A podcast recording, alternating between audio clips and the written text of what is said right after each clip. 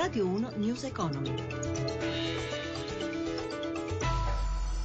Buongiorno, da, buonasera da Stefano Marcucci, benvenuti a News Economy. Allora, gli analisti ci avevano messo in guardia sulla possibilità di brevi rialzi fisiologici dei mercati all'interno di una tendenza di lungo periodo comunque negativa e infatti è durato lo spazio di un giorno il rimbalzo delle borse. Oggi di nuovo passivi pesantissimi e praticamente azzerato il guadagno di ieri. Lo stesso copione quindi delle scorse settimane con Milano peggiore in Europa e le banche di nuovo sotto pressione. Da Milano eh, Laura Longo ci racconta questa questa giornata.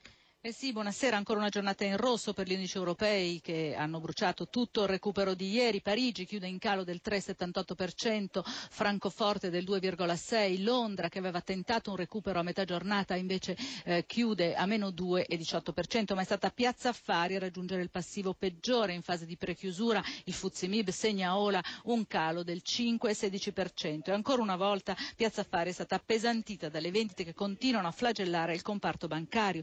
Ribassi a due cifre per Ubi in calo di quasi 12 punti percentuali, male anche Intesa San Paolo e Unicredit giù rispettivamente del 6 e del 5,9% e la giornata di tensione si è materializzata anche sul fronte obbligazionario con lo spread che è aperto sopra i 160 punti base, poi in chiusura riduce a, meno, eh, scusate, a 153 punti base eh, portando il rendimento del decennale all'1,7%. L'incertezza dei mercati azionari spinge gli acquisti acquisti invece sui beni rifugio per eccellenza, che è l'oro, che ha aperto a 1238 dollari all'ongia e ha aggiornato i massimi da un anno a questa parte.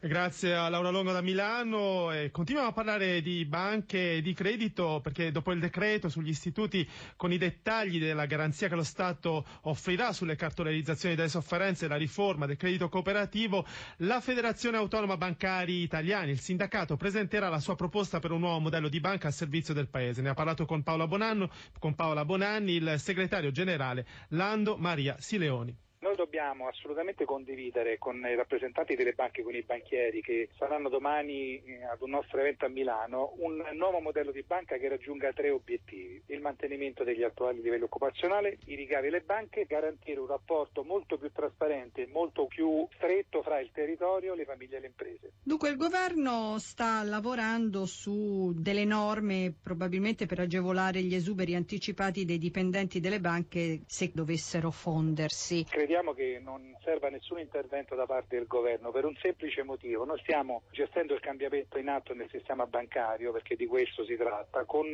accordi nelle aziende e nei gruppi, fra le parti sociali, quindi fra aziende e sindacati, dove attraverso i prepensionamenti volontari riusciamo ad ottenere un ricambio generazionale all'interno delle stesse aziende e a diminuire il costo del lavoro. Quindi non serve dal nostro punto di vista nessun decreto d'urgenza su questo argomento da parte del governo. Per quel che riguarda riguarda gli indennizi ai risparmiatori delle quattro banche, si raggiungerà un punto d'incontro? Guardi, anche su questo argomento siamo stati sempre molto chiari col Presidente Nicastro. Abbiamo chiesto che vengano rimborsati totalmente i risparmiatori perché il tema del cosiddetto risparmio tradito non può essere assolutamente considerato alla stregua di una selezione tra clienti che erano a conoscenza ed altri no.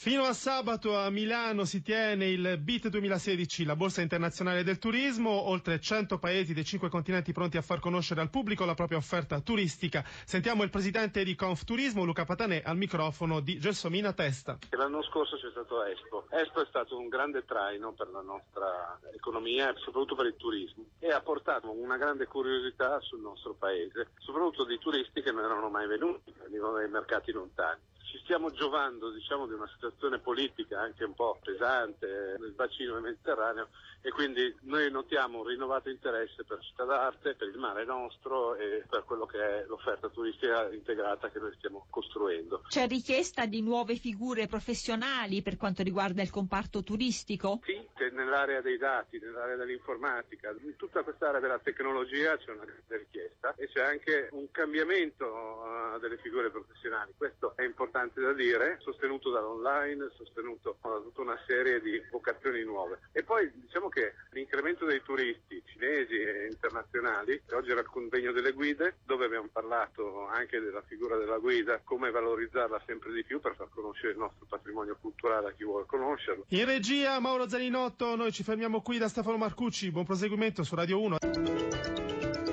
Radio 1 News Economy.